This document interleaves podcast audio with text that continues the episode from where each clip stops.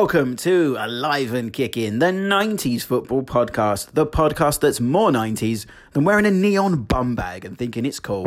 Yeah, you did it. My name's Ash Rose, your host on this, the original 1990s football podcast. And today we're hoping to give you a bit of a break, a bit of a respite, a word I use a lot on the following show, from what is a, oh, it's a crazy old time horrible time, really, in the world right now. I imagine you're listening to this in your house on lockdown or on your one hour exercise, or even if you're in self isolation, because it's just, yeah, we've never seen anything like this in our lifetime, have we, because of this coronavirus. It's a very scary time. I hope everyone listening to this is well in terms of their health and they haven't been affected health wise by them or their families because you know the numbers we've seen especially in Europe and they're growing in the UK are absolutely terrifying. So I hope we can give you a sort of look back now close your eyes forget the nastiness that's happening in 2020 and give you a little look back especially today because today's show is very meaningful to, to especially the people on it but I think a lot of people listening to well as we go back and look at the well, I like to say the best decade of football there was, uh, and and especially on today's show because we're going back to something that's 30 years ago, which is scary when you think of it like that. Anyway, we're going to look back once again at Italia 90. Yes, that seminal tournament, my first real football memory as well. Uh, Italia 90. So it was a real um, sort of labour of love, as this podcast always is, but this especially because there's so many little tangents and little nuggets about Italia 90 and, and my first foray into football, my obsession beginning that makes this tournament very special to me. Uh, and we're doing it because um, friend of the show, um, formerly on before and formerly the editor of Football Pink, Mark Godfrey, is launching a brand new podcast for the summer. And it's going to be even more imperative now that there's no Euros to, to get by. He's celebrating the, the 30 year anniversary of Italia 90 by releasing a new podcast that will be i think it's june it drops. He'll go into more details on the show. And every day there'll be a new show throughout as if it was day by day in italia 90 so instead of enjoying euro 2010 why not go back in the summer and you'll be able to listen to mark's brand new italia 90 podcast. He's got some amazing names on there as well. World cup winners um, established journalists um, some rabble from the Live and Kicking podcast as well, but some great guests that he's uh, he's going to break down. It's really really fun. So I thought what we do in light of that as well is have a look back at Italia 90 ourselves. Is something we have done in the past. We did an episode on Italia 90 way way back uh, at the start of the show. I think we had Kevin Sheedy on it as well. So go back and listen to that. This is more of a sort of light-hearted look at our favourite bits of the tournament. So I hope you enjoy that. I did put a tweet on the uh, Twitter feed as well about your memories of the tournament, which uh, I, I, go through a couple here. Um, Glenn at Glenn Live says Lothar Matthäus' goals against Yugoslavia, Platt's late goal against Belgium, Baggio's goal against Czechoslovakia. That gets all talked about in the following show. Dean at 8 Ert White says, being eight years old, hiding behind the sofa during England v West Germany semi final penalty shootout and then crying. Not the only one, Dean, definitely. Rob Cromwell says, Jack Charlton's response to uh, the, the above, which was the picture of uh, and voila, I'd have gobbed on me, I'd have decked him. Brilliant from Jack Charlton. Stephen Graham at Stevie G underscore 81 says, Platt in the last minute of extra time. Trust me, Stephen, that gets a lot of love on today's show. Darren Strange says, Where do I start? Pavarotti theme tune for BBC, Lothar Matthäus boss in the midfield for Germany, Gaza, Platt volley against Belgium, Lineker penalties against Cameroon, Roger Milla dancing around the corner flag. Remember it was like yesterday. Don't we both, Darren? And then finally, Cecil Slip at Lee Roberts underscore BFL says, Far too many memories. One of the best adventures of my life was at this game. My first visit to the San Siro, blagged a free ticket off an American family outside before kickoff. Nice one, Cecil. I remember this infamous incident, talking about, again, the Rijkaard uh, spit, but couldn't obviously see the spit, so I thought he'd said something. But yeah, I mean, it's, it's an amazing tournament, and do check out Vincerà which is the name of the podcast. Mark does it much better. I'm butchering the Italian there, and you can follow them at, on Twitter themselves at Vincerà, which is V I N C E R A 90 on Twitter. But you'll see us retweet a load of that as well. Um, as throughout the up to the build up to when the podcast drops in June. But yeah, so that's Talk Italia 90, Dewey. Uh, one more thing before we get into the meat of the show, I just wanted to send a special thanks out to the guys at Six Yards Out. Do check them out on Twitter at Six Yards Out Shop. retro merchandise. They sent me a brilliant um, QPR mug with the classic FM kit on it. I know they sorted out Matthew with a uh, Brian McClair mug with the classic Newton Heath half uh, Man United shirt from the early 90s as well. Um, great retro gifts for when this is all over we can actually get out, you can send and give to your loved ones. Um, so, yeah, do check them out on Twitter. You'll be hearing a lot more from Six Yards Out on the show as well. So let's talk Italia 90. Let's forget the horrors of 2020 that's going on at the moment. Let's fly back to Pavarotti, to World in Motion, to Schillaci, Baggio, Lineker, Gascoigne, Matthäus, Ciao, the mascot, all on today's show. This is Alive and Kicking.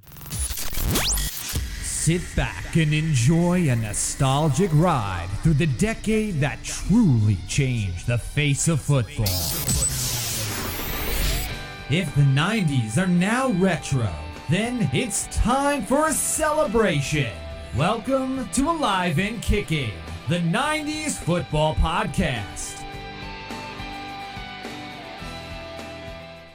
Thank you for joining us here on Alive and Kicking, hoping to give you a little respite from what is, well, madness, isn't it, out there? Absolutely nothing we've ever experienced before. We're all in self isolation, in lockdown. It's it's craziness. I've got my daughters in the other room who, uh, yeah, are running against the walls and driving my wife up the up the wall as well. But it's all for the safe reasons. Hope everyone is okay out there and safe and well, and, and it hasn't affected you too much. We're going to bring some 90s light into your life uh, on today's episode because it's good to be back. We haven't been back for a while. Um, hopefully, we'll be back a bit more during this epidemic so we can give you, as I say, a bit of a respite. Um, we're going to go back 30 years today to a, a, very special summer, which we'll talk about in just a second. But let me first bring in today's regular, who's always on the show. I haven't spoken to him for a while though, and he's been about. He's been all around the country before he was isolated as the rest of us. Um, how you doing, Matthew? How's things in the world of Matthew Christ? Very well, thanks. Yeah, um, I can't complain. I mean, it's not a lot of difference to me, really. I'm, I'm sitting around, I'm writing stuff, and I'm sitting around and I'm writing stuff, and that's about it, really. I mean, like you say, the only thing is I'm limited as to where I can go. But um, other than that, uh, if I didn't watch the news channels, I probably wouldn't know any difference, apart from the fact I can't go to the pub.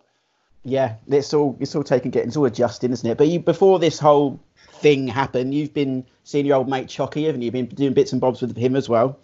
Yeah, yeah, um, just just hanging out as we do, you know. Um, Football you know, friend. Yeah, yeah. said, I, I, was actually supposed to go to the Scotland uh, Israel game with him this week, but um, obviously that was called off. But um, hopefully, I'm assuming that game will take place at some time. So uh, obviously, when that gets rescheduled, we'll uh, we'll attend that. But um, yeah, it's uh, yeah. I mean, not, i don't mean to downplay it by any means, obviously, but um, you know, it, I think it's given everyone a chance to sort of reset and readjust and do maybe do a few things that they wouldn't have done previously because um, there's not so many distractions. But in terms of the sort of things we do, you know, it sort of almost gives you a, a, green card to sort of crack on with a few ideas that you might have had up your sleeve that you uh, you've been put, putting off. But of course, the only problem is that the lack of actually anything to talk about and write about. So, uh, but that as you know, that wouldn't bother me because I'm Mr. Retro and nostalgia. So really, you know, I I don't really think anything exists after 1990 anyway. so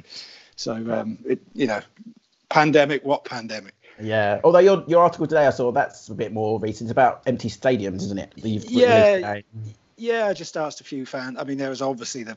I mean, we don't know what's going to happen with this football season or, or the next or, or the Champions League or anything. It's a, a huge issue, and it just got me thinking that obviously there's a chance that the season could be played out, and if it's played out uh, in empty stadia, you could well have Liverpool winning the league in an empty stadium. You could have teams getting promoted and relegated, and actually nobody would be there to say, uh, "I was there," which is a huge thing for football fans, isn't it? To say, "I was there that day." And so I just, yeah, I asked around, I asked around a few uh, sort of notable football supporters to say to give me their examples of games they they swerved and uh, ended up regretting, so they couldn't actually say they were there. I mean, obviously slightly different because this is enforced, but it just got me thinking of uh, those sort of great games that people didn't attend and uh, wish they probably had. Rather like you probably wish you'd attended Old Trafford on New Year's oh. Day. 1992. I do. I, I, do. I was watching it on my nan's. Although, if you talk to most QPR fans, it's a case of you know they were they're all there. There was only yeah, a certain but they're apparently, you know, oh, I was there, but I'm not sure yeah. they're always telling the truth. Um, that's bringing our, our guest today, though, because we're going to talk, we're going to travel back to 1990. and Italia 90. Yeah, you can hear Nessun Dorma ringing in our ears because we put it on our Twitter feed yesterday. Um, because we're going to talk to former editor of the Football Pink. He's now got a brand new podcast out. You may have seen it on Twitter because we've retweeted it about and stuff. I'm going to let him pronounce the name because I'll butcher it. But welcome back to the show, Mark Godfrey. How you doing, Mark? Yeah, I'm all right, Ash. How are you doing? Yes, getting by, mate. I mean, I write for a you know a monthly football magazine for my day job, as as you well know, for Kick. So what we're going to write about over the next few issues is kind of weird, but we're, we're getting by. But yeah, how how's things your end in in lockdown? Uh, well, it's a little bit different. I mean, I do work from home a lot of the time, uh, but my uh, my day job takes me internationally. So um, you know, I, I, had a pretty full calendar for March and April, but come about the uh, the middle of March, that was all you know, wiped off the wiped off the planner, uh, and here I am staring at my office wall and watching a lot of kids' TV with my four-year-old. yeah. uh, yes. Been out in the garden, been out in the garden, um, you know, doing bits for the podcast, uh, catching up on stuff that you know you otherwise really don't get to do in, in normal life. So I think there's going to be a lot of that, isn't it, for all of us, probably for the next, I don't know, two to three months, quite easily. Yeah, there's a lot of things you you know now we're going. Oh, we can do that now. We can do that now, which I would love to do. But I also have a four-year-old and also a new baby, so having time trying to keep them two going, and then go. Oh, I need to put up those shelves. We need to clear out the loft. I don't know how much time there's going to be in between, but I'm sure we'll get there at some point. As you say, it's going to be a couple of months. But let's talk about the podcast. Um, it's Italia 90 day by day. Isn't it? Tell us how about it and how it came about and what we got to look forward to over the next few months when it's released. Sure. Well, I mean, uh, just to, to give you a tip on the pronunciation, it's it's Vincerà. Uh, which, go. Of course, if um, anybody who who knows Nessun Dorma knows the the the great crescendo, the climax of yeah. it, uh, with Pavarotti singing Vincerò, which is the Italian for "I will win." Uh, well, Vincerà is a is a version of that. It's it's the imperative form of of win, if you like, or to be victorious. So rather than just you know steal it straight from Nessun Dorma. I thought I'd, I'd go a slightly different route there with the name, but everybody pretty much knows where that comes from. Um, mm. But um, I'm, I'm, I'm a big Italia 90 fan for various reasons. Firstly, I, I think it was an amazing tournament, um, despite the reputation it, it rightly has of, of some really awful, uh, you know, staid boring football at times. Offensive, yeah. Um, but I don't think the appeal of Italia 90, certainly for me, but probably for a lot of people who still remember it and love it, is solely to do with the football. Although, of course, there were many iconic and memorable moments and, and dramatic moments that happened throughout it, potentially more than any other World Cup mm. finals. Mm. Um, in terms of things that you remember that weren't necessarily, you know, great moves that led to a goal and what have you. But I think it's also down to like the fact I was I was 13, just turning 14 in in the summer of 1990. Um, so uh, you know, I've heard it said before that the World Cup that's closest to your 14th birth, birthday is is what you would call to be say to be your World Cup. So that applies straight away to me. Um, and then you think about things like uh, music. Now, of course, we think about Nessun Dorma. You think about um, World in Motion the, the the tunes that were related specifically to that competition. But then if you go through a lot of the stuff that was in the charts during the nine in the summer of 1990, um, you realise that it was quite an excellent time for music. You know, you had Stone Roses and Happy mm. Mondays and stuff like that. If you were into that, then all the dance music scene was was really kind of starting to to flourish big time and become uh, popular in the wider public, not just in your underground rave scene, which perhaps it was a couple of years earlier.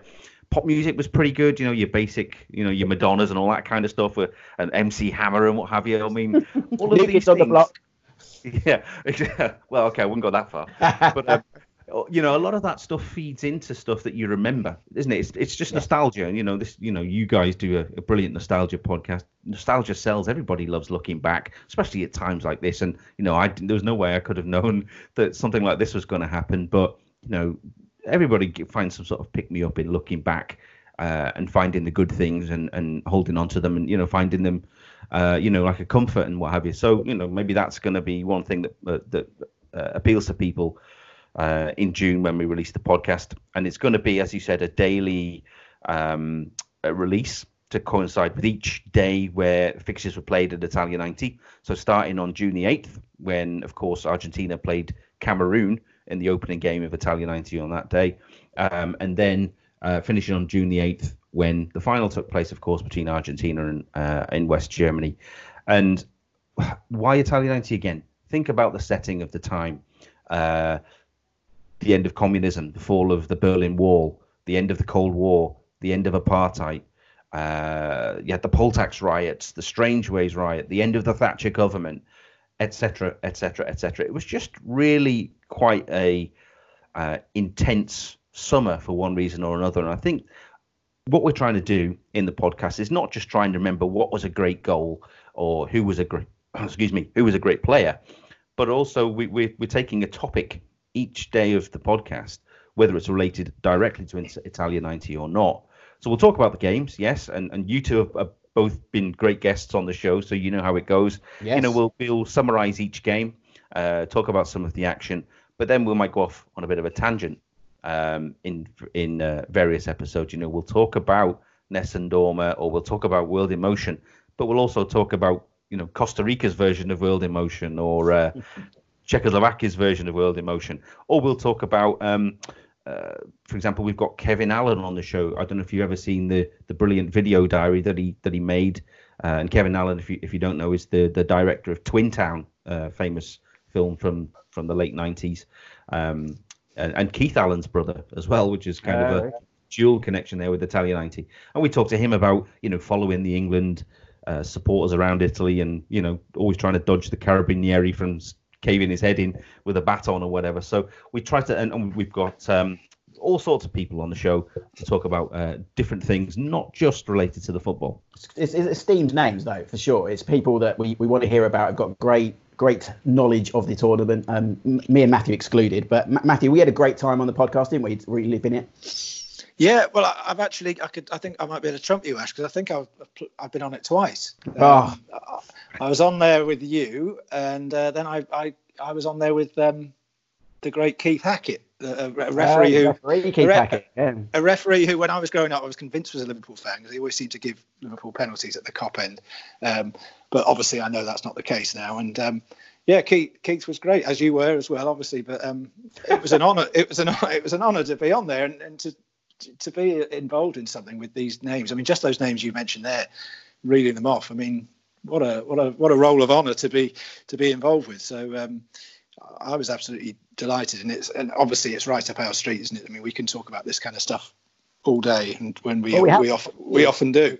Yes, we have for five years, and, and we're going yeah. today. So what, what we thought we'd do today, we'll do our own sort of slice of Italia 90. I mean, we did do an Italia 90 uh, episode. I mean, this is way back when the podcast first started. We had Kevin Sheedy on it as well. I think that may even been when we used to do in the studio. So I, I think maybe episode three or four. So we haven't really talked about it in depth. Um, I know, Matthew, we did your diaries at some point as well, didn't we, uh, during World Cup. Yes.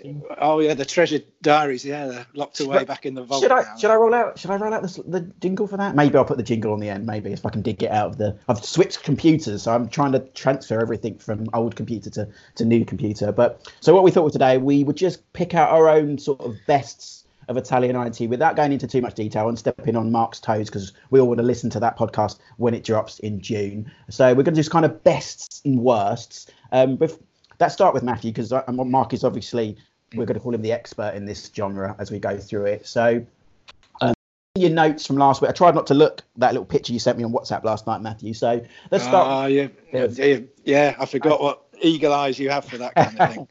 Nosy, some people would call it. But let's talk about players then. Firstly, um, if you could pick. I mean, there's a plethora of great players. Some there that Mark's already mentioned They're on the show. But if for you, who what sort of players stand out for you from Italia 90? Yeah, well, I mean, I was thinking about this obviously last night and, and the last few days when we we decided we were going to do this, and and to me it was a case of is it best or is it favourite, and yeah, know, that that can very much depend on your your point of view. I mean, for me, the players that spring to mind when I think of Italia '90, I mean, personally, I loved Lothar Matthäus. I thought he was fantastic in that Germany team.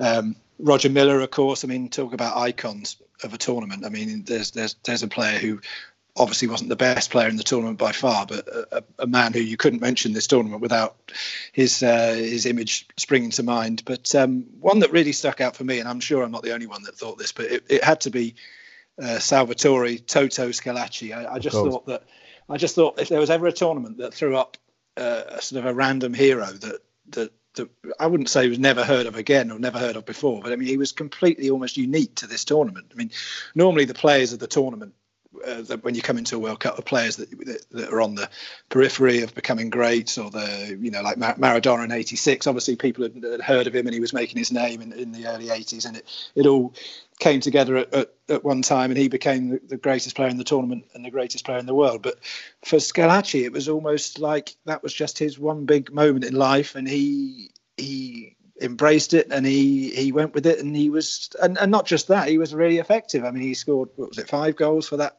italian team um, and and but then in terms of club and his personal career really never really capitalized on it. It was almost as though he felt he'd done everything he possibly wanted to do in that summer. I mean it's a bit like a it's like a microcosm of that world cup really for so many reasons. It's like a you know a, a, a snapshot of, of, a, of, a, lifetime. Um, for four weeks, everyone was focused on Italia 90 and everything that went with it, and that includes uh, Toto Schillaci, who after the World Cup never really set the world alight, as far as I know. I mean, he had a pretty decent goals per game ratio, but um, so after a lot of umming and ahhing and deliberating, I, I, I went for him as my sort of maybe not the best, maybe not favourite, but certainly my iconic player of um, of this tournament. I mean, he, he obviously made a huge impact. So uh, it, it, it, I tried very hard to think of somebody rather than him because I thought he might be an obvious choice. But um, but no, I'm, I'm going to have to stick to my, my first answer. I think.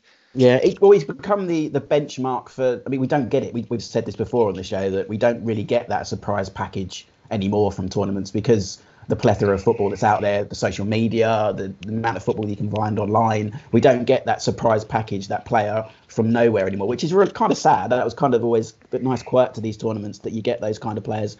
Um, I think, and, and Schillaci, I imagine Mark is somebody you've you've already covered in great detail, and I think you can echo what Matthew's saying there, right?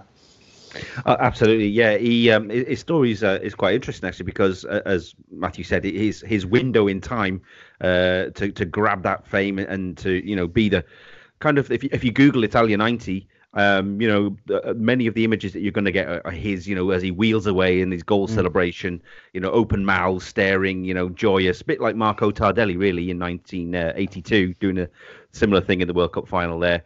So, yes, Schillaci's story, he, as you said, he, he had that sort of golden period when he first joined Juventus, scored a lot of goals, um, got himself into the uh, 1990 World Cup squad kind of at the last minute. Of course, he, he was about fourth or fifth choice striker uh, he wasn't. He wasn't even, um, you know, first choice. He, he, was behind Gianluca Vialli and Andrea Carnevale at the beginning, but that didn't work for Italy. And then both he and Roberto Baggio uh, came in, and of course, the rest is history. But after that, yeah, he didn't capitalise. Uh, he, he, suffered a wee bit from from injuries. Uh, didn't work out for him at Juventus because they had Baggio, they had Vialli, they had Casiraghi, so they they had options. So if he wasn't doing it, you know, he was straight out the team. There was none of this playing through until he, he got back into form. And as I said, he, struggled with injury. Went to Inter, didn't happen for him there. But then he, he had a you know quite a quite a nice little end to his career over in Japan for a few years where he, he did well.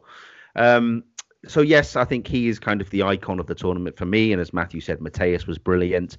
Roger Milla, what a great story that was, coming out of retirement at 38, which seems pretty young now, considering that I'm 43.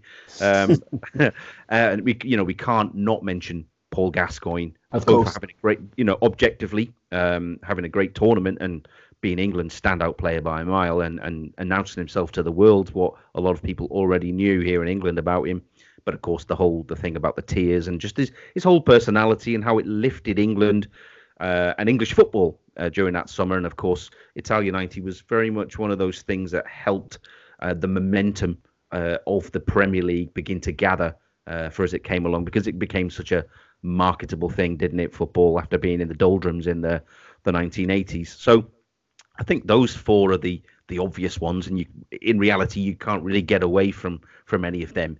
But rather than best player, I'm going to choose, let's say, best underrated player of the mm, tournament is the one I'm going to pick out. And again, maybe I'm just trying to be a nerd here, but um, I'm going to go with someone slightly left field, and that's Guido Buchwald, um, the the German midfielder, who um, again, having spoken to both Littbarski and Berthold, they both cannot speak highly enough of Buchwald and the role he the role he played um, even amongst what was a great German team. You rattle through that um, with Völler, Klinsmann, um, Matthäus, Augenthaler, Jürgen Kohler, and so on and so on. Absolutely amazing squad. Um, but they said he was vital to their success, and I remember him stepping forward out of defence a lot, and he kind of he helped the Germans become not just uh, the power team that they were and they were renowned for being, but he made them a lot more fluid and exciting, and dare I say it, a much more likable German team, which you know is something that's a bit alien here in England for us to think of it like that way. So yeah, I'm gonna I'm gonna go with Buchwald as something somebody a little bit more uh, you know not not not an expected choice. Mm-hmm. No, no, good choice. That's we want to hear that. Matthew, sorry, we're going to say then. No, no, no. I think no, I was just uh, muttering in agreement. Yeah, good agreement. Um, I think what on my choices today because I'm a slight no no not mending any offence, but I'm slightly younger than present company. It's my kind of first real first memory of football, um, Italia 19. A lot of what I've learned since I remember, but actually at the time is very England centric. And my dad sitting there explaining to me who everyone was, what we did and stuff. So Gaza, obviously, the Roger Milla wiggle was, was something that made me laugh at the time. But for me, what made me fall in love with the England team, apart from Gaz, was Gary Lineker. Was like I think he doesn't get enough credit for Italia 90 because at the time going into it, he was obviously one of the best strikers in the world. He was top scorer at 86 and he was like that hero. He was I mean I've always gravitated to players that score the goals. I don't know if you've seen that thing going around Twitter that, over the last week, the the four players that have changed your life or you grew up watching blah blah blah um, and i did without even thinking i did my four and they were all strikers players that were born just literally to score goals um, i think i chose Wegerle who's slightly different but then uh, Davor Suker later in the in the decade, Michael Owen, and then Charlie Austin, and they're all players that scored goals. And Lineker in that in that World Cup, that's what was, that was his role. You know, there was you know none of this modern day where he had to be involved in the play. He was there to score the goals, and then every moment that England needed him to score that goal, he did in every round. The two penalties at Cameroon, you know, the goal at the opening game against Ireland. I think Lineker, and it's a shame that what happened, the toe injury, we never got to see the best more of him the, the following years, but I think for me, Lineker in that World Cup was just the man. I would, you know, I had number ten in the back of my England shirt. That was that was all for, for Gary Lineker. So for me, I'm going with with with Lineker. So hope that any any thoughts on Gary Lineker, guys? Oh yeah, absolutely. When I because he played one season at Everton as well in 85, 86 yeah. and scored you know scored a ton of goals, um, and of course then was brilliant for England in the '86 World Cup, and for the next four or five years was was obviously our, our premier striker. Um, yeah, he was always my favourite player. And you mentioned about you, you know, you wore number ten when you played. Um, he played number eight for Everton, so and, and Leicester, I think, as well. Um, so whenever I played and uh, in junior teams and so on, I would always try and play uh, number eight. So that yeah, Lineker was, and of course he was this uh, squeaky clean image. He was, yeah. you know, every he was the housewife's favourite, all that kind of stuff. Yeah, he was he was England's hero at the time, even above and beyond someone like Brian Robson, who was probably England's most influential player at the same time. But yeah, Lin from, wasn't necessarily the best player, but yeah, he was Mr. Reliable, Johnny on the spot. Certainly my my favourite England player, favourite Everton player of that time, even though he was only there for one year. Yeah, Matthew, thoughts on Lineker? Do you do you echo what we're saying? Yeah, and I, I, agree. I do think he's he's slightly overrated, uh, underrated. Sorry. Um, you know, it's almost like he's, you know, partly because of his sort of media persona now. I think he's quite self-deprecating and everyone you know he likes to take the mickey out of himself. But i mean if you if you had an english striker like him now i mean you've got to think how deadly he'd be and how expensive he'd be. I mean in terms of what he achieved at club level i mean like mark said his his record at everton was phenomenal. I mean i remember that season. I mean he was absolutely deadly. And then of course he came, he became one of the most sought after strikers in europe uh, going to uh, barcelona which was obviously a huge thing back then um, and he and he did it for his country as well. I mean, he, he sort of almost was the complete Roy the Rovers type striker at a time when quite often England would have these sort of strikers that couldn't quite do it for they could do it for club but not country, or they weren't picked because they were maybe they didn't get on with the manager. They just there was various reasons why um, England struggled with the with qualification for tournaments, you know, through the seventies and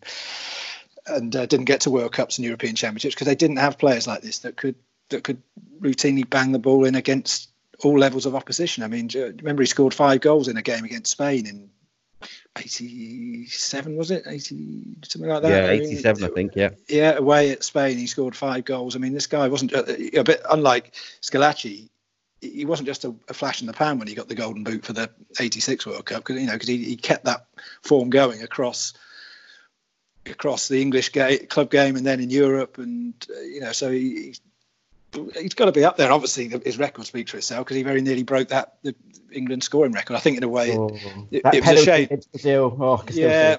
I mean, it's obviously a personal shame for him that he didn't, but it almost, I think, if he had, it would have his sort of standing would have been a lot higher. And I know that sounds obvious, that's stating the obvious, but um, you know, I mean, there's every chance he could have been England's all-time high, uh, you know, record scorer, and it's it's a shame that he didn't get that that accolade. I think because um, he certainly think- deserved it. I'd choose Lineker over Rooney every day. Well, yeah, Oh, yeah, I mean, different different types of players, obviously, but in terms of his, yeah, in terms of his, what he did, yeah, I mean, you can't. I mean, that's a discussion. I mean, it is. It's a different. He's a different player, isn't he? Oh, I mean, they are. Li- Yeah, I know. It's just. I mean, I mean, Lineker was at- I mean, you don't get players like Lineker now, do you? Really, you know, you don't get those sort of sniffer characters that pounce on things and play on the shoulder. I mean, really, you got to you've got to be a Rooney. You've got to drop back and do all the things that people say that you've got to do. But that doesn't necessarily mean they're any worse. I mean, I loved the- the old-fashioned sniffer poacher type player, but um, but no, I, nothing but but but respect for uh, for Lineker and um, no, brilliant player. So no, I definitely wouldn't definitely wouldn't scrub him off that list at all. I, I think that's a good a good addition. Good stuff. Well, let's talk games then. Um, as Mark said at the beginning, it's often seen as a bit of a defensive World Cup, and some of the football isn't lauded as many other tournaments. But Mark, if you could pick a game for you, what what game stands out from you from the tournament? Uh, well, I'm not going to even attempt to go with anything obscure here. it has to be uh, the semi-final, Yes. England versus West Germany. Um, simply the most intoxicating, suffocating, dramatic game I think I'll ever watch. Um, Euro '96 semi-final, you know, just a smidgen behind, and in fact, the England Cameroon quarter-final was pretty Yeah. dramatic. Big shout Uh, you know, one. we we got battered and we should have gone out. But yeah, it has to be the semi-final. It's just such a seminal moment in, well, not just English football, but in English culture, really. Mm. No, I think you're right. I think you sum it up in that. It's it's it had everything, didn't it? Literally, it had everything you could want from a semi-final. And I think we've said this before, Matthew, haven't we? That England seem to always be involved, especially in this decade, in the best games of the tournament, which makes our job slightly easier because we're obviously more focused on on those games. But this, as Mark said, is is a seminal moment in that tournament, isn't it? Yeah, the the only thing I'd take issue with, with there about England being involved in the best games. I mean, let's not forget the Ireland game, the Egypt game. I mean, they were pretty, they were stinkers to They be were, fair. yeah, they? yeah, they were. But I mean, I know what you mean in terms of drama and excitement. They were, and um, yeah, I mean, I, I coming up with my sort of favourite game or best game for this, I, I certainly considered the England Cameroon game because Yeah. I just thought that was so dramatic and so, you know, I mean, I remember going into that game. yeah, I don't know if you remember, you probably both remember, but I mean, England, everyone in England just assumed it was a bit of it was a it was a buy really. It was like, oh, we got got Cameroon in the next round. Yeah, we're going through, and people really didn't pay them any respect at all. I mean, I'm sure the players and the manager did, but I mean, the fans, it was just assumed that England would, would walk through that game. And I mean, what a shock they had. I mean, they were what, eight minutes away from going out when when uh, Mm.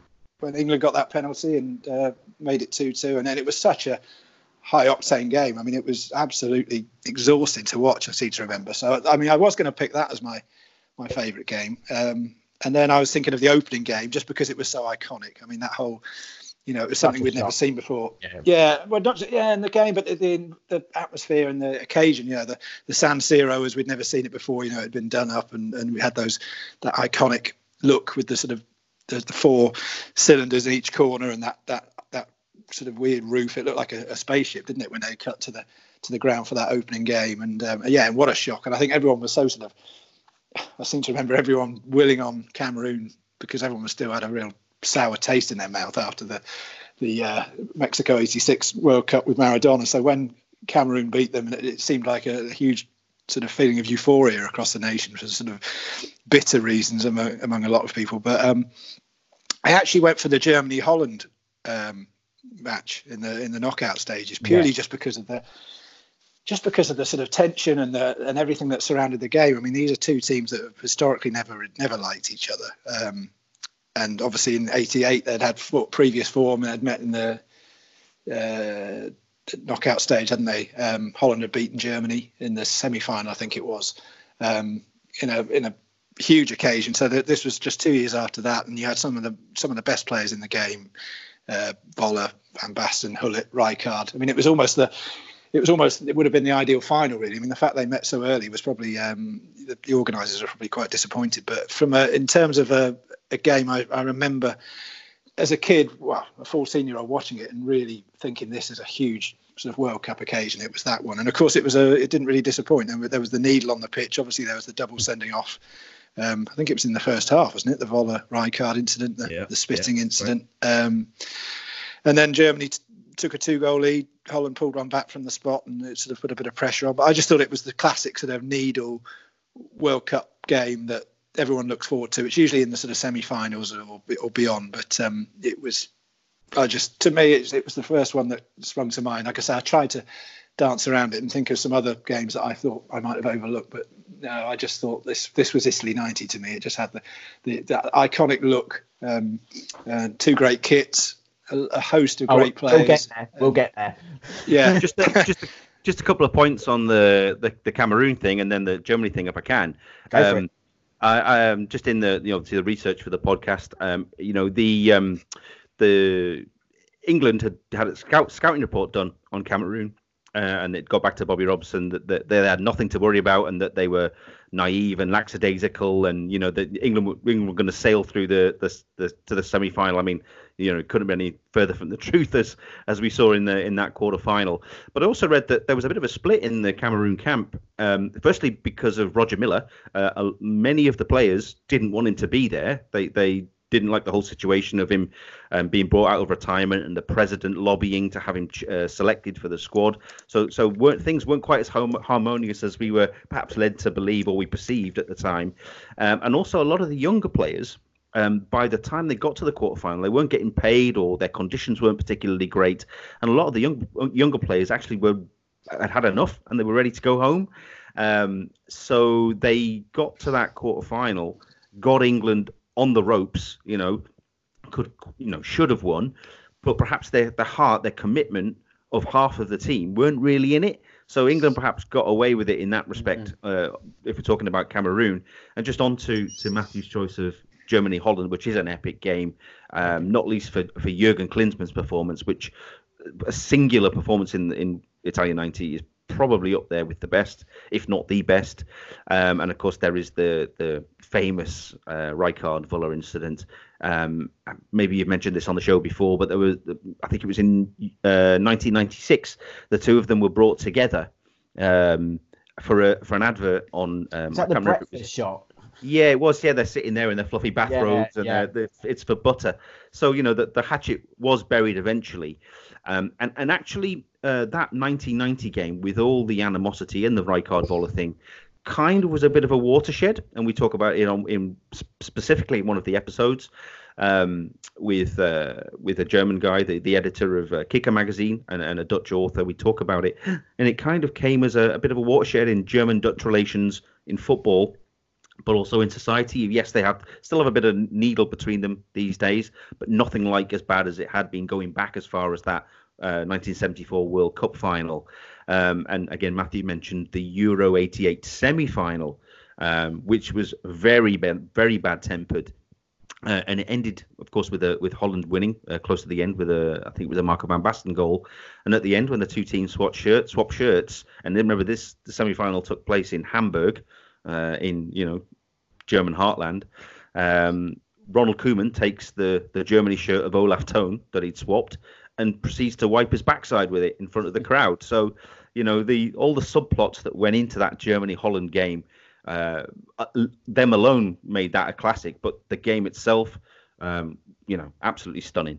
Would have been worthy of a final. Um, but yeah, Holland screwed it up as Argentina had uh, the draw by being so poor in the group stage, and that meant we had that Super Sunday where Germany played Holland, um, and then in the afternoon before it, Brazil played Argentina. Argentina and yeah. again, just to just to mention a little drop in a drop a name here on our episode where we talk about uh, those two games. Um, I'm joined by the BBC's Barry Davies, oh. my, my absolute favourite commentator, who, believe it or not, and he does a fantastic bit of commentary for that Caniggia goal.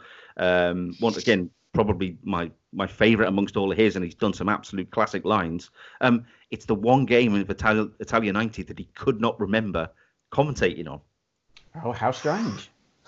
How strange. Oh, Barry, uh, Barry voice. Um, there was an article in the new 44, uh, the Euro 96 442 um, edition in January with him and Motson, and they had an interview and stuff. And John Motson's a fabulous voice, does, but for me, oh, Barry Davies, what what a legend, absolute legend. I look forward to listening to that, uh, Mark. Um, my my game quickly was going to be England Cameroon because of all the reasons you've mentioned. I also remember I had a VHS, which uh, I was going to leave to the end of the show to say, but I remember the I had two VHSs after this. I had Gascoigne's Glory, and England's World Cup Heroes, two separate uh, video releases, and I wore these tapes out to like to the point that they didn't work anymore because I used to watch them over and over again. And the way that the they edited the England Cameroon game just made it even more dramatic as well. They had this like plinky plonky music and you know the the drama of Gary Lineker scoring two penalties that were different. One that went straight down the middle. Even now I see it, I'm like, it's not going to go in. But so yeah, that England Cameroon game does stand out for me, and also because uh, we haven't really mentioned them so far, the Ireland Romania game. The game itself obviously wasn't it was nil nil, wasn't a great game, but the penalty shootout and to see Ireland and and you know this team that they did again didn't expect to go as far as they did, that always stands out for me as well. The more the penalty shootout and and Packie Bonner's saves um, rather than the game. But that, that's always a standout uh, moment for me. Um, that's quickly talk about goals as well um, from Italia 90, full of goals. And I'm I'm going to you know complete my England trio of choice, which is a little bit stale, I know, but this is one of my favourite goals ever. So I cannot not choose the, the, goal of the tournament. And for me, David Platt's volley against Belgium. Um, I don't think I've ever seen a volley like it since. The way that he turns and meets it in such perfection. In you know, it's the last minute of extra time. Gazza's perfect ball. The celebration afterwards when they all jump on each other. Lineker. I don't think I've seen a player more happy than Gary Lineker is at the top of that huddle. He's, his face is just absolutely beaming. It's like the emotion is sucked into you from there. And I remember watching it at the time, going mental, running around my house, and watching it since. The technique. I mean, David Platt is another player I think is vastly um, underrated of that era. Obviously, went to Italy and did very well out there with Juventus and Bari and Sampdoria. But that goal, I mean, if I was going to do my top, probably top five goals ever, I think that goal would get in it just because of the technique, the timing, and just the moment, the staging. For me, it's just one of the. Have you talked about that goal on, on the show? I'm sure you have, Mark. Uh, yes, we will talk about that one indeed, uh, as as well as plenty of others. But you're right. What what an amazing goal, an amazing time to do it. Again, another game where England probably should have gone out. Uh, Belgium were at least 50-50 with England, probably slightly better. But yeah, and, and Platt was kind of the coming player got his chance because Brian Robson, who we thought yep. once upon a time England couldn't do without, um, had to go home injured. And Platt, his natural successor, who'd been brilliant at Villa that season, remember, came in and did what he did. And then, as you said, very underrated, was probably England's best player for the three or four years while yeah. we were, you know, the Graham Taylor years where we weren't I think that's why he gets lost. Gazza was yeah. injured because he in those years it seems a transitional period. It's obviously not is revered not very well because of Graham Taylor. I think it gets lost how good David Platt was during that time until you're up to Euro 96. And even then, he was a steady hand during that tournament. Yeah, absolutely. Probably our only world class player at that time again, without Gascoigne being particularly reliable. Um, yeah, if you think about the England team that we had post 1990, and don't want to be too disrespectful, but um, Carlton Palmer, Andy Sinton. Don't you um, say about Andy Sinton. Don't. No, I, I, thought I drop. I thought I would drop that one in Ash and see if you see if you picked it up. Um, yeah, but good players, good players. Don't get me wrong, good players. Yeah, not well They weren't world class in the same way that Platt became, you know, and, and we didn't really have that many uh, because of that Italia 90 era. It, it was kind of it, it, was the end of that cycle, wasn't not only for Bobby Robson, but so many of those players, Robson, Butcher, uh, Shilton, you know, the key men that was the you know things were changing and, and then of course a new man came in and had his own ideas and and some players flourished some didn't and platt was one of the ones that did mm-hmm. so it's it's really platt got his big opportunity purely because brian robson after a few drinks decided to go into gascoigne's room and tip him out of bed and accidentally rolled the bed over his toenail and uh, that's why he missed the world cup you see that's that's that's how it works out these things mm-hmm. That's that's That's- the that's uh, how- that's the that's story apparently. Yeah. Yeah. That's tournament football for you. Um, Matthew, while you're there, then what what goal have you picked?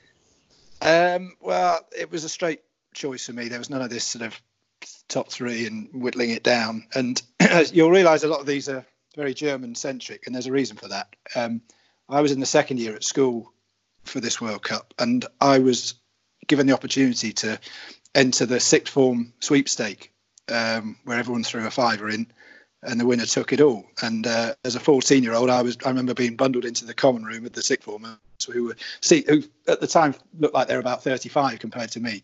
And uh, I put my money in, and I drew out West Germany out the sweepstakes. So you can you can imagine how popular I was amongst a load of like 17 year old lads. But um, so I pocketed the 35 quid or whatever it was, probably more than that.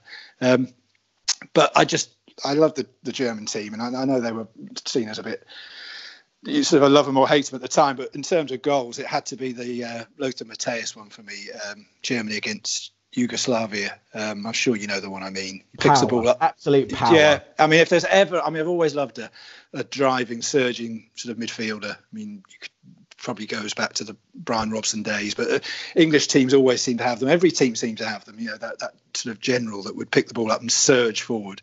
Um, and he did that, just that. I mean, he picked the ball up with it a good ten yards inside his own his own half. Um, I don't think he was even in the D. Um, turned and just surged forward and left a I don't know whether he was a midfielder or a defender that sort of came at him for dead. A swerve of the hips and then cracked the ball right into the into the far corner from a good 30 yards out. And I just remember that being a real sort of wow moment. And and that Yugoslavia team were a decent team as well. You've got to remember. I mean, I know, I know Germany demolished uh, somebody five 0 Was it? Was it Saudi Arabia, uh, United Arab Emirates? I think it was, wasn't it? The, Oh, USA, wasn't it? Five one, yeah. Yeah. and um, you know there, there was some corkers in that game as well. And you, but you can almost put that down to the opposition. But this goal, I just thought summed up everything I loved about football at the time. That sort of uh, pioneering, surging midfield general that would that would pick the ball up and, and not be afraid to run at people and then and then not be afraid to shoot from 30 yards out and and it wasn't just a speculative effort. I mean, you put it right where the goalkeeper couldn't get it, and um, yeah, I mean, we could probably make a case for several other goals being better than this, but to me, it just summed up it summed up the tournament, and um, it was a team I really liked. I did like that Germany team. I know that people sort of criticised their style and what have you, but I I did like that German team, and I liked a lot of their players. So to me, it was a natural uh, a natural choice for this one. No, it, it- one of my favourite goals as well. As I said, full, full on power. Um, Mark, what's your choice, and does it have the word Baggio in it? well, it, it came under consideration, and Yeah. talking about Matthew, talking about Matthew's choice there. I don't think I, it might have been the BBC um, at the time who did one of their, you know, tournament montages, but I can't watch that Matthäus goal um, without the soundtrack being applied to it of "Ride of the Valkyries" by Wagner. You know what? Oh, you know okay, the song yeah, I mean? yeah. Yeah, yeah, just that that awesome forward drive of Matthäus and Germany. So I think that's particularly apt. Um, yes, Baggio's goal is a cracker. Uh, again, in the context of it, you know, him being brought in, you know, the world uh, world record transfer at the time, uh, such a great goal. Um, but actually, no, it's not my choice for for my favourite. Whether it's the best goal, again, uh, it's a difficult one to say best and favourite, isn't it? But I'm going to pick uh, Caniggia's winner for Argentina against Brazil because it's a great finish, first of all, because he had to round Taffarel yeah, yeah. um, and then put it in with his worst foot, his left foot, um, from you know a, a, a narrowing angle. But I think more so for Maradona's uh, run when he's being, uh, you know, he, he bounces off one man, he's being, you know, heavily pressed to the turf by uh, another Brazilian to get, and then he threads like the most intricate ball through the tiniest of gaps. You know, right to feet to Caniggia uh, with his right foot as well. You know, Maradona didn't use his right foot. Uh, and then, yeah, that great finish. And of course, it's accompanied for us at least by that um, Barry Davies uh, commentary. So, yeah. And he gets the ball through. Caniggia! Goal! Yeah, I'm going to pick that one. But if, if you go back through Italian the Italian 90 goal catalogue, there are lots of forgotten stunners that you could pick as potential best ones. Uh, Juan Boquans for career against uh, Spain, for example, in the group stages. And then there's um, another one against Spain, and that's Dragan Stojkovic uh, scoring for Yugoslavia uh, in the round of 16. So there's a lot of goals there. Uh, Belgium, I remember, scored a couple of crackers that nobody ever remembers. Um, but yeah, if I have to come down on one, it's going to be um, against Argentina. Uh, Again, probably for what it meant as much as how good the goal was. Good stuff. Um, right to finish, then we I've got a miscellaneous category. So just as as Mark put at the top of the show, actually, Italia '90. Although the football, as we've said, wasn't maybe lauded as much as it, it could have been, and and the games, it's the moments and the things around the tournament that kind of have stood the test of time. Um, I've got lots of these that just reel off. So um, I'll I'll go in the middle. Um, Mark, um, Mark, let's start with you. What miscellaneous? What thing from uh, Italia '90 stands out for you? Um, well, I am gonna. I had to think about this because there's a lot, as you said. Yeah, there's so Um, much. but I'm, I tell you what, and, and doing doing the podcast and, and running the social media accounts for it, and people like chipping in, and, and you kind of they remind you of a lot of things that, that sort of you know you'd absolutely popped out of your head, and it's the merchandise Yes. that was Italia 90 related. So not only did you, of course, you could buy a Coke can, uh, a can of Coke, sorry, and it would have, you know, the the Ciao, the logo on the side. But you could get, uh, would you be able to get yo-yos? I'm sure you did from Coke cans, or maybe that was the a promotion, a different promotion. But the stuff, you know, the foot, the little mini footballs you could get, uh, which I think both of you probably had, and I think most of the I've still got had sitting on my Yeah. shelf. yeah, key. You know the key rings, the uh, stuff like um, you know, little little car. You know the what do you call them? Um, not Hornby, Tonka or uh, Yeah. Hot Wheels. You know that Yeah, kind yeah, of thing. yeah. All ju- just random stuff was plastered with Italian. I think you could actually buy a Fiat at the time. I don't know. I don't know which model. They were all rubbish. Yeah, the But- guys from is it Classic Football Shirts? I think they Yeah. bought one. I saw. Right. Yeah, right. I- they yeah, did like a road see them- trip. Yeah, you see them um, kicking around on the internet Yeah. saying, "Oh, you know, I had this," or "By the way, this is on eBay and it costs you know more now than it did in 1990." Yeah. Which you know, for a 30-year-old Fiat, is a bit of a push just for having a, a sticker on the side. Um, but yeah, I would I would say merchandise because there wasn't a thing you couldn't buy, and I'm sure it was a hell of a lot uh, more um, common in Italy. The stuff, the, the weird stuff that you could probably get Ciao and, and what have you written on it. But yeah, I, w- I would say the merchandise. I think it was the first World Cup where there was a real marketing push, especially towards kids of our age. Not just things like Panini, which had obviously been around and were, were well established in the, the football supporters culture, uh, especially for youngsters. Um, but yeah, all the other stuff you could probably get shoe polish with with, with Ciao on it, or or red, red red different you know red and white colours, and you know different Italia 90 cheese and all that kind of stuff. So I'm going to go with merchandise as the, Yeah. the random stuff that's that's not it didn't endure, but now it's come back to me. You think uh, magic, you know, such tat but glorious tat. Oh, I love tat. Uh, as my wife will test to, I my you know I love a bit of, of football and wrestling tat. That is kind of what my world in is in my office. Uh, speaking of which, I've got this. I bought it when I when I did the book, the Alive and Kicking book, and uh, I was looking for stuff on eBay to, to, to, to photograph and stuff. I've got like I don't know how, big to describe it. I'll put it on the Twitter feed at some point. It's like a sports car model that's decked in Ciao and Italian night. No idea where it's from or why I have it. It looks pretty cool. I'm not really into cars whatsoever, but I bought that, and that's a kind of a bit of a random um, Italia 90 bit of, of merchandise. I've also got I try and need to dig this out of the loft. I tried to find a picture of it um, on the internet to put on Twitter, but I've got this A3 annual of Italia 90. It's a beautiful book. Um, it's mainly picture based and literally the pictures of full page A3, and it's just a guide and a review of the tournament. But it's such a special book. Um, it, uh, it's the reason it's in my loft. It's so big, I don't really have a shelf space for it, but I should get it out at some point and, and put it on the Twitter feed and, and, and stuff because it's an ama- I can't remember where I picked it up from. Someone probably bought it for me for a Christmas present or a birthday present, um, but it's an amazing book. I've always kept it wrapped up in bubble wrap and everything like that because it's such a it's, like a, a bible almost of the tournament. The pictures really are amazing. So yeah, on merchandise, I agree with you, Mark. There, there is so much. Um, for my miscellaneous though, I mean, you could pick the pop song. You know, obviously, World in Motion is the greatest football song of all time. I love Free Lions, but World in Motion is the king of all pop, of all football songs. So I agree. Nessun Dorma, the greatest bit of classical music ever. Absolutely spine tingling. Even when Leicester won the league, I found myself getting goosebumps when they played that. So again, the music of it, as you mentioned at the top of the show. But Matthew, you know what's coming. You know what I'm going to say. The kits of Italia 90 are redonk. They are absolutely. When we talk about great kits and the greatest kits of all time, I think you'll find three or four of them at this tournament. Obviously, the Germany one is always lauded as the probably the greatest kit of all. It's not mine. Everyone knows what mine is. It's four years later. But Germany is a is a second. The England kit, probably the best set of England kits there's ever been. If you count the red away and the blue that they only wore once as well. Um, the Italian kit, the Cameroon kit with the big lion. Oh, absolutely mm. full on. Not, Italia 90 was pretty much kit porn. Every nearly every team had a, a standout kit um, from the tournament. So yeah, for me, it was all a, all about the kits. Um, and, but yes, merchandise as well. Matthew, finish us off. What, what else can you add to the, the miscellaneous category of this Italia 90 look back? Well, this is a bit of a random one, and obviously it's a difficult. There's so many things you can think of. I was trying to think of, you know, maybe goal nets because you know I'm fascinated by goal nets and how they used to be. Goal net.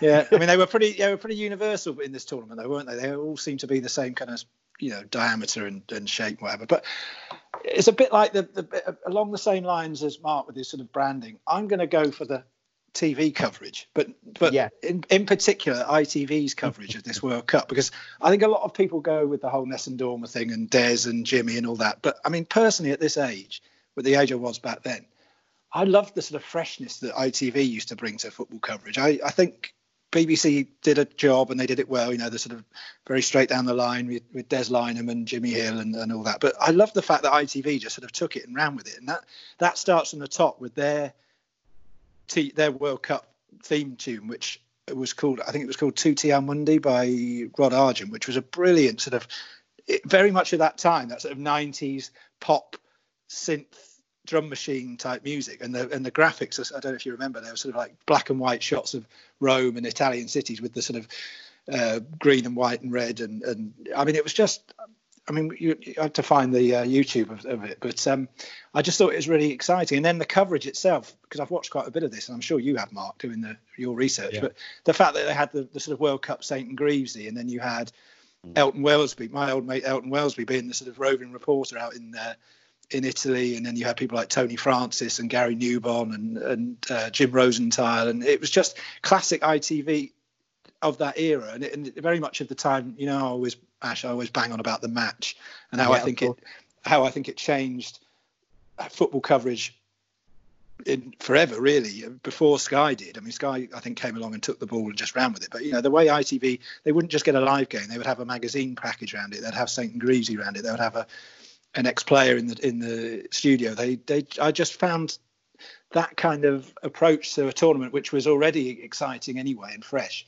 But um, I just thought it, it, it really if a gay if to me as a young geek that would watch anything that was on television about football, I just found their coverage fascinating and really vibrant and interesting. And I know everyone goes on about Nessun Dorma and everything, but I just personally, I, I think the uh, ITV's coverage of this World Cup I thought was really good, and, and it only really came to me when I was watching a lot of these old snippets on YouTube because I thought that's actually really it's it's the sort of thing that you'd expect to see now on on sort of cable TV rather than back then when you didn't really have a lot of time dedicated to live games and magazine shows and build up. So a bit of a obscure one, but um, but yeah, and and and a big mention for the ITV theme music because it, it, I thought it was a really good good sort of uh, good track, but obviously overshadowed and didn't stand a chance against Nessun Dorma, but um, very underrated in my opinion.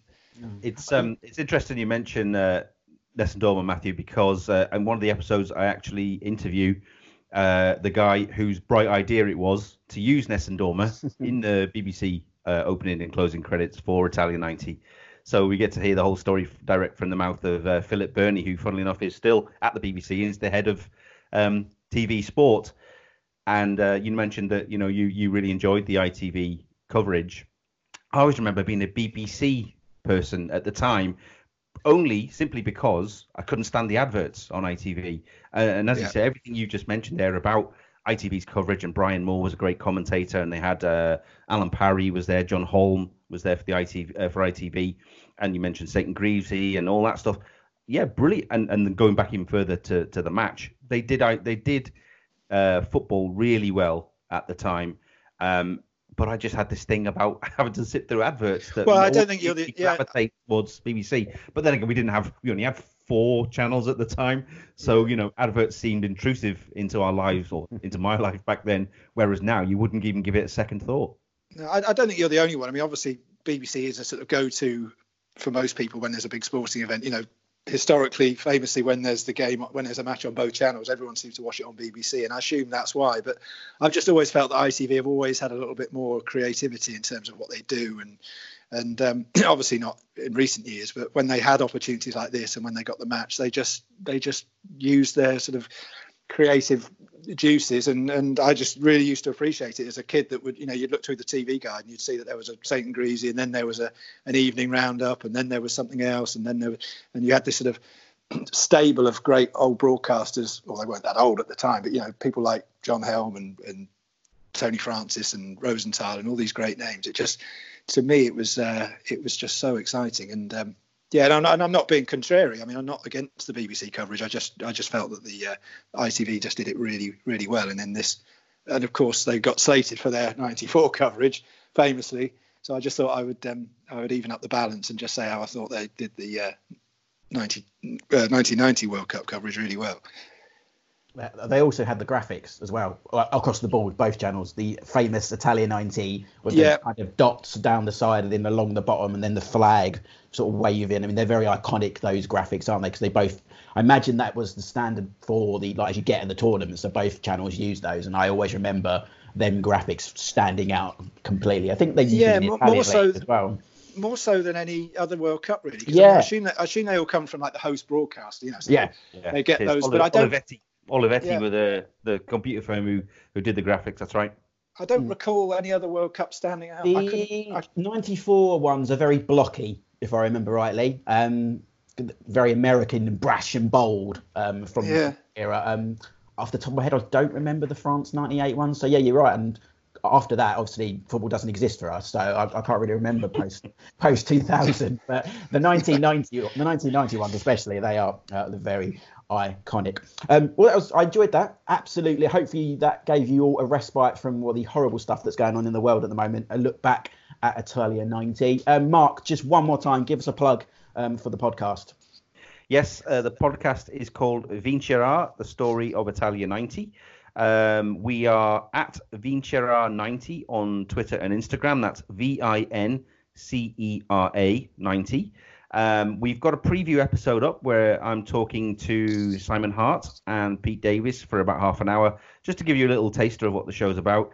Uh, and this is where you can also find uh, the podcast come the summer, and that's on anchor.fm slash Vincerà. That's the host. But of course, the podcast then goes out to all the places you would expect to find it, like Spotify, Apple, Acast, um, you name it, you'll find it wherever you. If you just type in Vincerà or Italia 90, you'll be able to find us. So hopefully uh, you'll enjoy it over the summer. And um, yeah, follow us on Twitter and all that. Give us a shout. We always like chatting about Italia 90 as as you guys do. Um, yeah. So I hope you, hope, you know, I'm looking forward to it, and uh, it's going to be a busy summer. Um, hope uh, hope everybody enjoys it. Well, as there's no tournament now as well, we can, we can literally relive Italia 90 because obviously there's no Euro 2020 anymore. It's going to be Euro 2021, although they're not changing the name. Who knows? Nonsense. Uh, Matthew, where can people talk to you on the Soch? Um, well, seeing as they aren't allowed to come within two metres of me anymore, they'll have to go on to Twitter and find me at Matthew J. Christ, and it's the same handle for Instagram as well. Brilliant. Good stuff. You can follow me at Ash Rose UK, but as I always say, more importantly, follow the show at AK90s on Twitter, at AK90s Pod on Instagram, where I will try and upload some more stuff on Instagram. I'm very much Twitter, but I'll get on the get on the Instagram a bit more over the summer as well. Um, we will be back more regularly. We're going to give you some respites, I keep saying, from the, the horrors of, of what's going on in the world with some 90s chat. So keep an eye on the Twitter feed for our next episode. Stay safe um, out there. Um, until next time, this is Alive and Kicking. Keep it 90s.